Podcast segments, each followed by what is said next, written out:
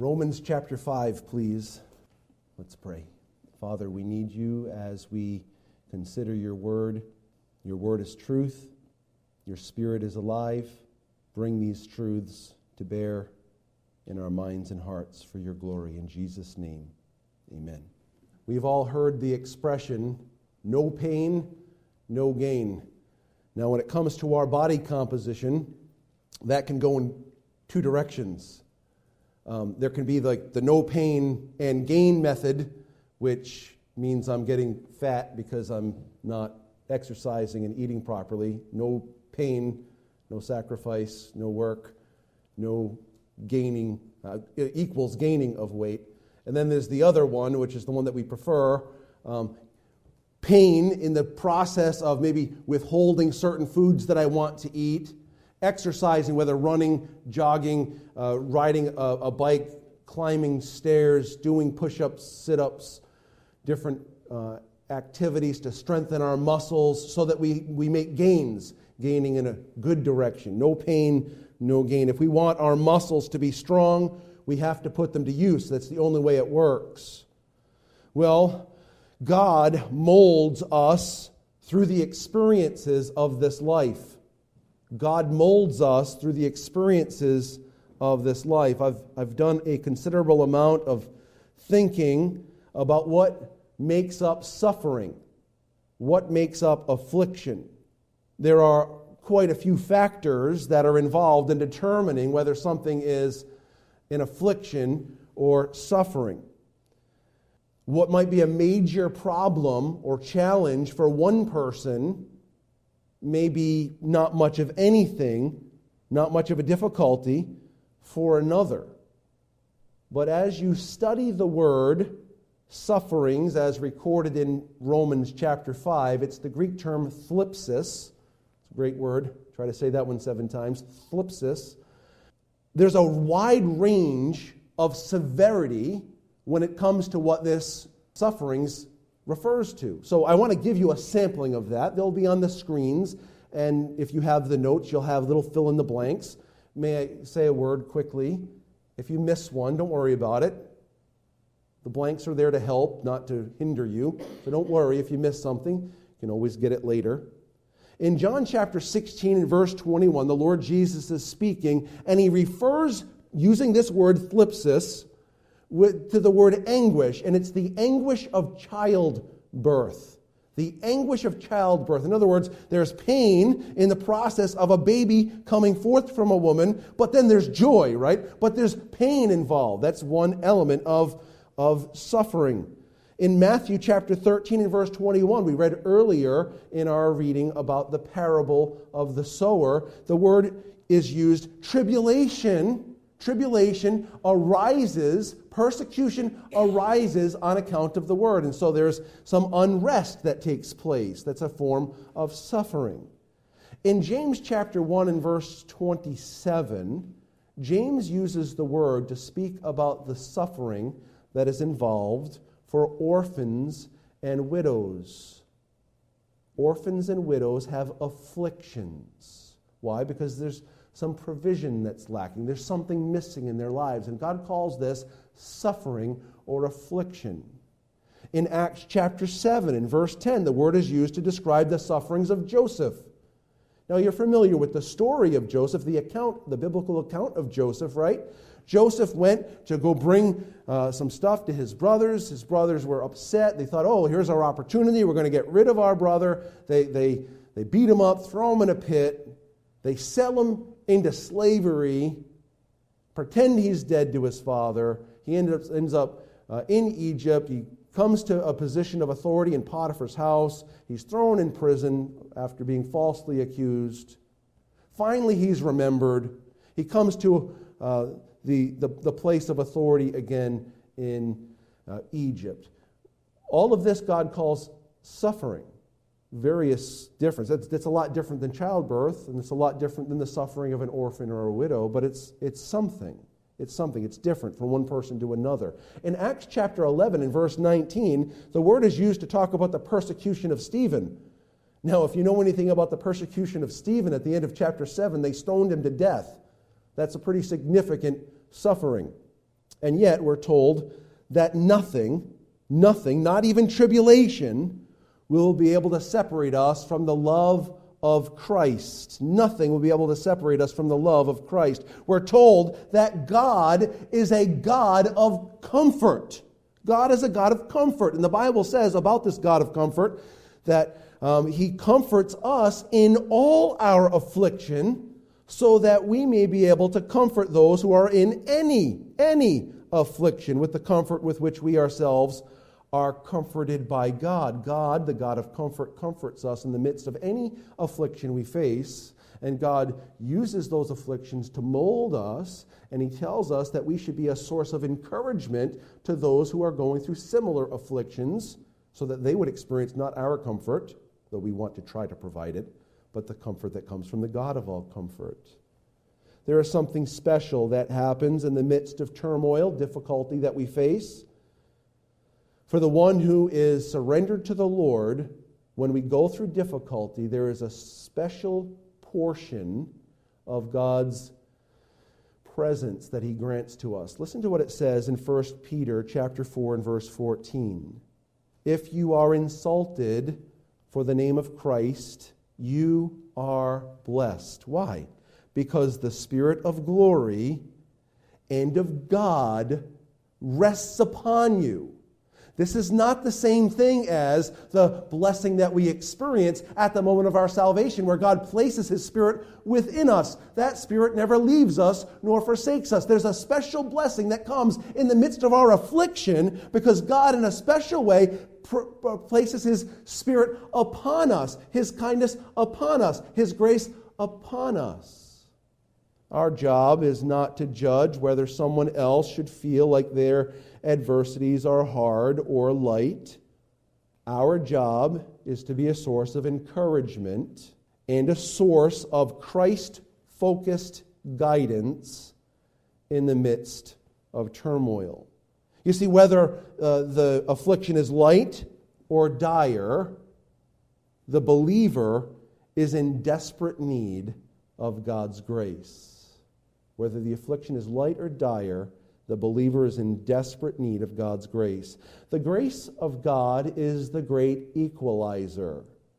The more dire the trial, the more abundant God's grace. In other words, God provides the perfect amount of grace that is needed at all times. Last week, we started studying uh, uh Romans chapter 5 in the verse, first 11 verses, and this is the outline that we followed. I'll just recap it very briefly. Confidence, God gives us abundant confidence or unshakable confidence in our standing of peace in verse 1. God gives us unshakable confidence in our standing of grace in verse 2. God gives us unshakable confidence in our future experience of glory at the end of verse 2. And then the last one, which covers verses 3 through 11, God gives us unshakable confidence in our present suffering. That's where we want to pick it up. This morning, on this last point, we recognize that God provides us with unshakable confidence in our present suffering. And Paul actually describes our confidence with the term boast. We boast in our suffering. Let's take a look at the passage beginning in verse 1.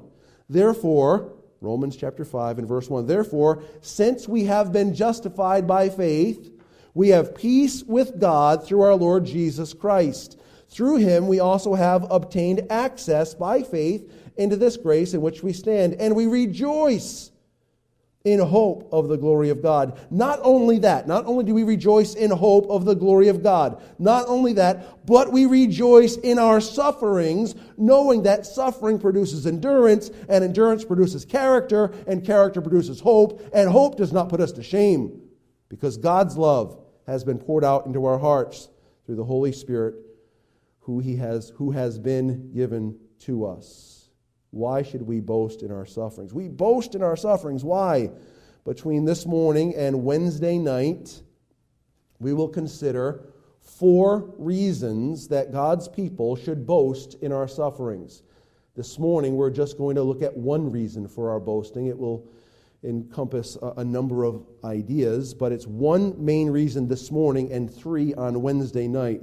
We'll probably only get through this first one. Uh, the, the first one is this We boast in our suffering because God is changing us.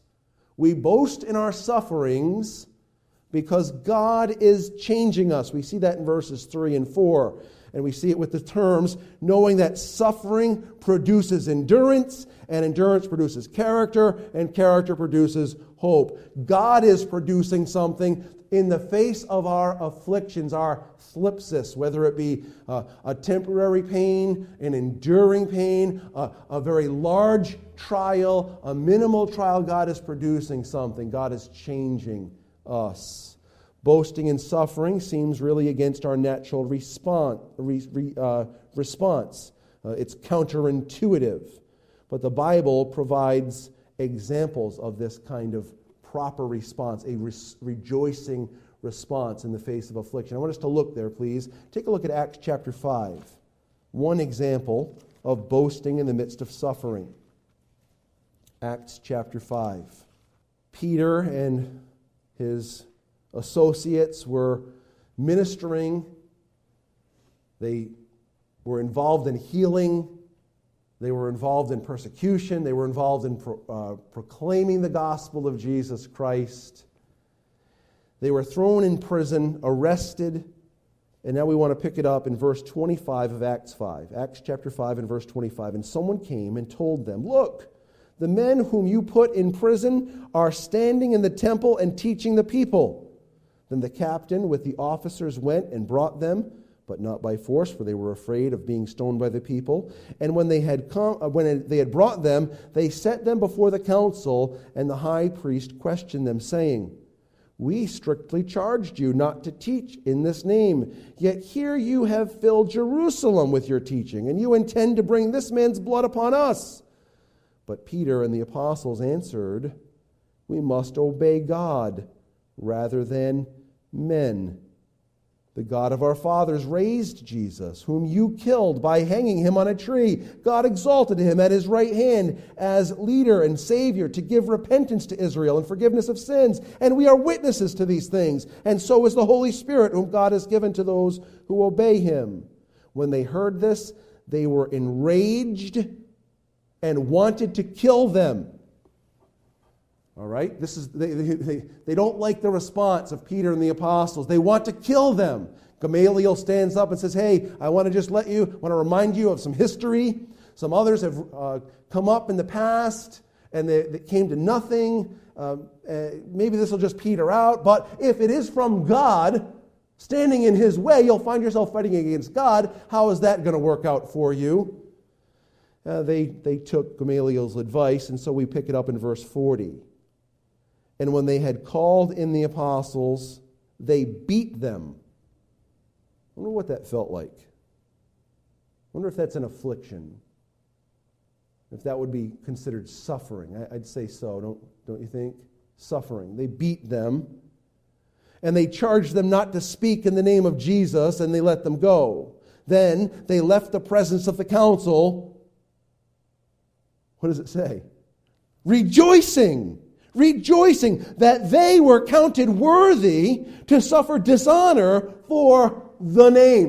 What name? The name of Jesus Christ their Lord. They, they rejoiced that they were counted worthy to suffer dishonor for the name of Jesus Christ. Verse 42. And every day in the temple and from house to house, they did not cease teaching and preaching that Christ is Jesus or that Jesus is the Christ. Why boast in suffering? Because it is a privilege to represent the Lord.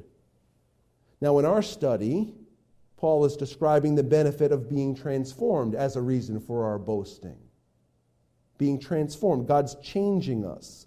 Suffering produces endurance. Suffering produces endurance. What a great word this word endurance is. In the Greek, it's hupomone. It means patient endurance with circumstances. So all these circumstances are rising around us. All this difficulty is coming around us. It's behind us. It's in front of us. It's on our sides. It's surrounding us. And yet endurance, hupomone, is patient, steadfast endurance in the midst of all of these circumstances. Now, let's take a look at a few verses because this is a really valuable lesson for us. Take a look at Hebrews chapter 10 to start with. The author of Hebrews, who's being led along by God the Spirit, tells the reader, that's me and that's you, tells the reader that we must have endurance, this hupomone, this patient endurance with circumstances. He says this in Hebrews 10 and verse 36. Look there with me, please. For you have need of endurance, so that when you have done the will of God, you may receive what is promised. He's calling us to endurance. We have need of endurance. Look at chapter 12 and verse 1.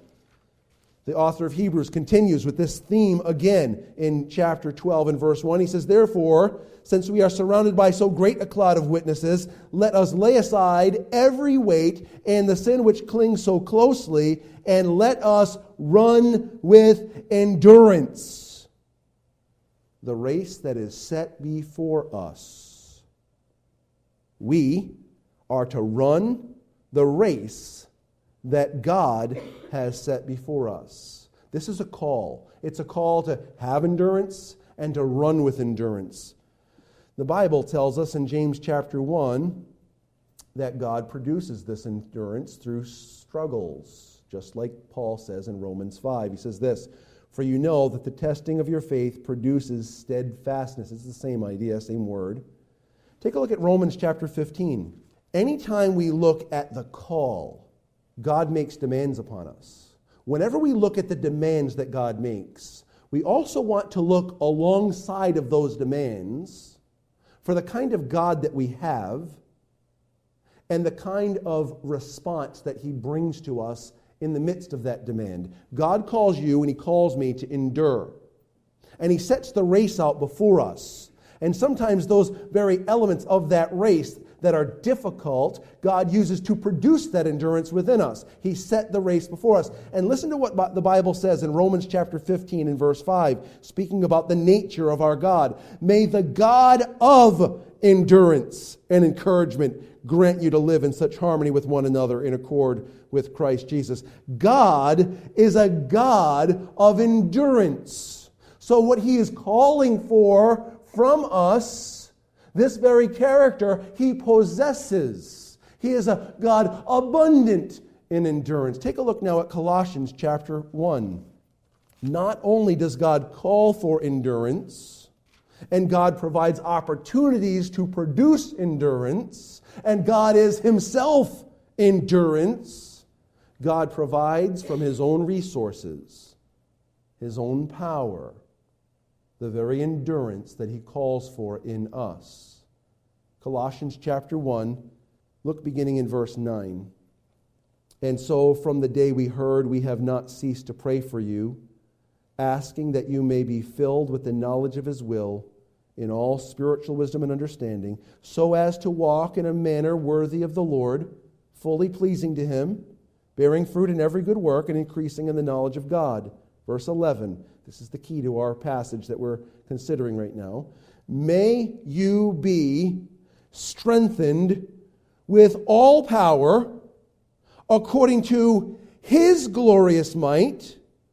For what purpose? At the end of verse 11. For all endurance and patience with joy. God provides the patience with others that we need and the endurance with our circumstances that we need. And he does this and he provides a joyful satisfaction in the midst of it because it is not out of my resources that this endurance and this patience comes. Instead, it comes from the God of all endurance. God provides me with the endurance necessary for the task at hand. God provides what he calls for. Suffering produces endurance. I have need of endurance. I'm to run the race with endurance. God is a God of endurance, and He provides that endurance for me. And oftentimes, through that race that He sets before me. I don't know what your level of thlipsis sufferings are. It's different from one person to the next. But I can tell you what is not different God is not different. God's plan is not different. And God's power is not different. He gives you and He gives me exactly what we need, regardless of what we face. And this can bring us not only endurance and a change in our character, but it, it produces joy within us because I know, I know whom I have believed. I know who has redeemed me. I know what he has for me. He is working to change me into the image of Jesus Christ. Back in Romans chapter 5, you don't need to turn there because we're just looking at the next phrase. Not only does um, suffering produce endurance, that endurance produces character. That endurance produces character. What, what, what, does that mean? Take a look at Philippians. You're already in Colossians. You're going to take a left quickly. Philippians chapter 2. Endurance produces character. Paul uses Timothy as an illustration of humility, as an illustration of a servant of God, as an illustration of proven character. In Philippians chapter 2, look at verse 19 and following.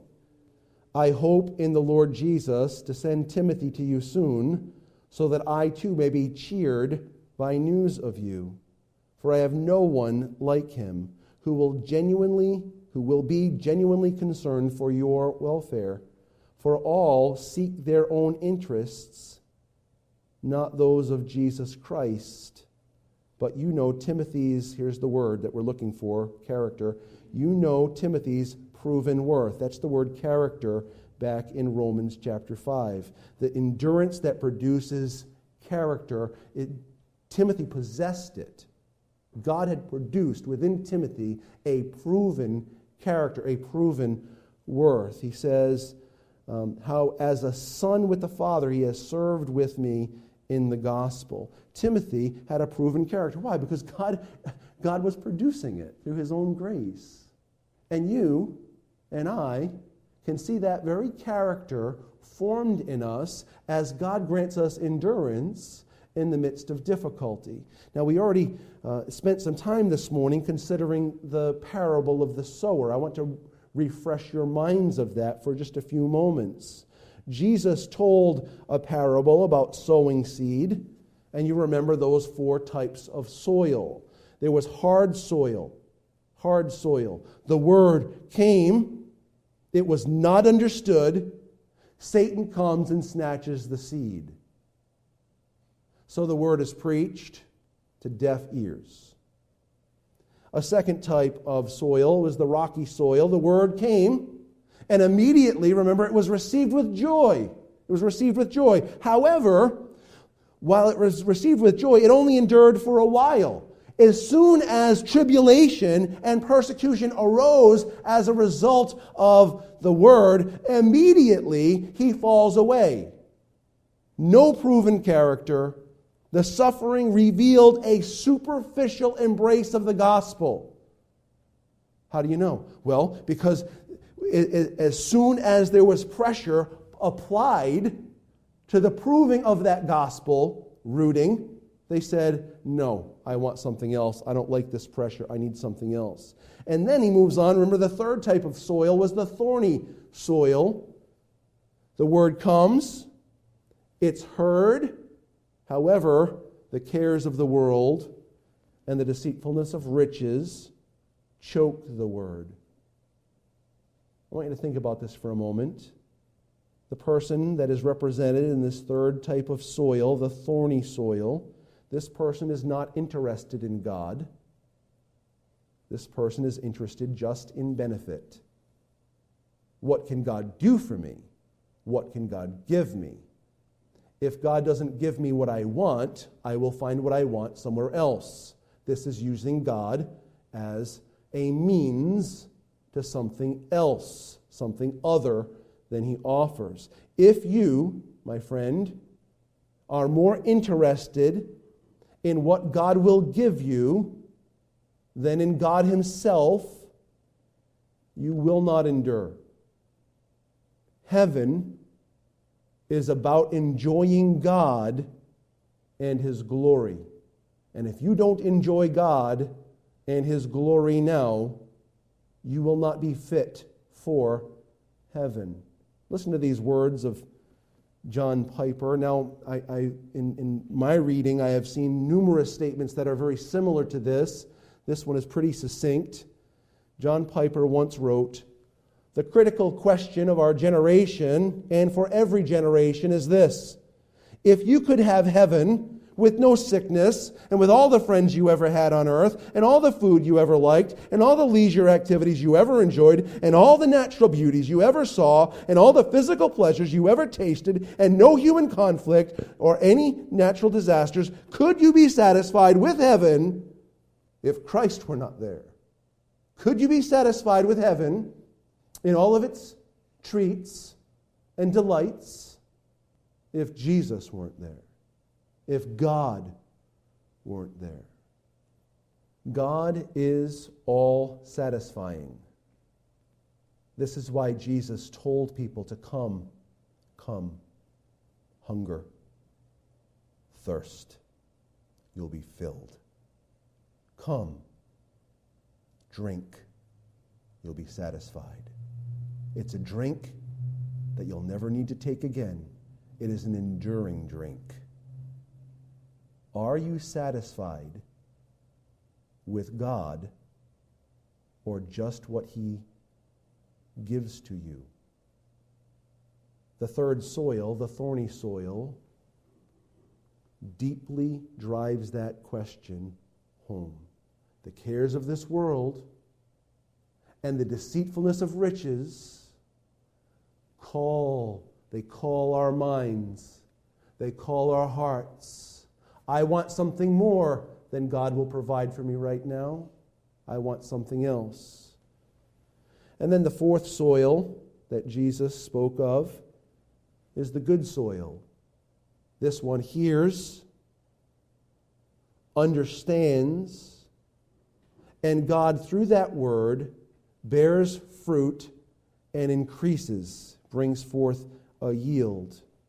You know, if you think about this, this is the story of Abraham. This is the story of Abraham. God made promises to Abraham, but he needed to wait. God made Abraham wait. It would seem like they would never be realized. Year by year, nothing. Try to do the work myself. Nope. Hagar is not the one. Ishmael is not the one. Finally, the promise comes into focus. Sarah conceives, Isaac is born. And then God says, You know that sign of my blessing? You know that fulfillment of my promise to you? Give him back to me. Give him back to me. I want my promise back. And you can just imagine the turmoil within the heart of Abraham. What are you talking about? What do you mean? I waited. I tried it my own way. You said no. You finally provided. Here he is, and now you want him back. What is happening? But Abraham had come to believe who God is and I would say he remembered the very words of God when God appeared to him in Genesis 15. After these things, the word of the Lord came to Abraham in a vision, saying, Do not be afraid, Abram. I am your shield and your exceedingly great reward.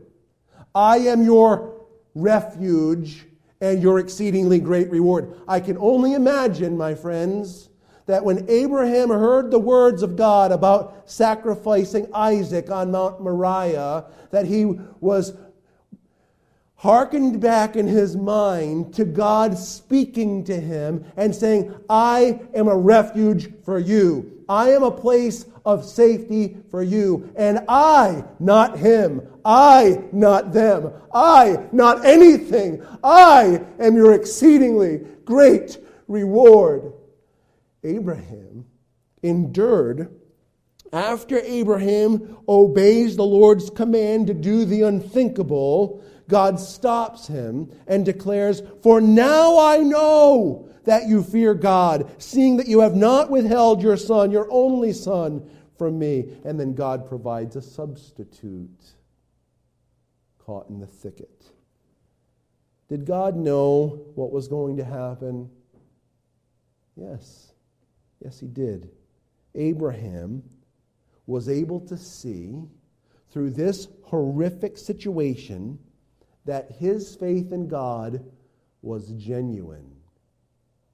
He entrusted to God what defined him. Everything he did in leaving his family, everything he did by leaving his home, everything he did by sojourning was defined in Isaac.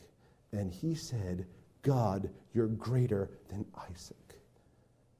And he knew it himself. He saw it in living color. He had a proven character. It was God's work in Abraham. Therefore, therefore, we boast in our sufferings, for God is changing us. He's molding us. He's transforming us. Suffering produces endurance. Endurance produces a proven character, and this character produces hope. It produces hope.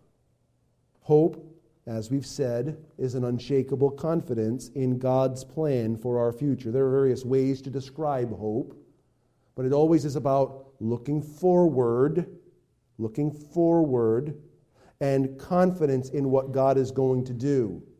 A confident assurance of heaven, an unshakable confidence in God's plan. Difficulties Difficulties help us to stop snacking on the junk food treats of this life.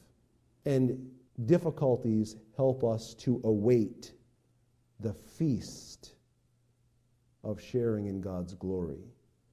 God produces hope within us through difficulties he sends, so we rejoice in difficulty. It is so easy to lose focus concerning our ultimate end. Our five senses smell, sight, taste, hear, and touch. Our five senses are regularly activated, making us aware of the now. What do I want? What do I need? And through difficulty, God reminds us that this world and this life is not the source of our ultimate satisfaction. We long, believers, we long to loosen our grip on the things of this earth. And God uses adversity to help us loosen that grip. As He does, we remember that our real hope our ultimate life is in heaven, and we await his return. As Philippians 3 20 and 21 says, but our citizenship is in heaven, and from it we await a Savior, the Lord Jesus Christ, who will transform our lowly bodies to be like his glorious body by the power that enables him even to subject all things to himself. You see, Jesus Christ is our hope in life, right now, and in death. We have an unshakable confidence about the future because of what Christ has done for us. We have an unshakable confidence in God now in our life because we have already tasted of the kindness of God and know that He supplies what He calls for. Let's pray together. Father, we need you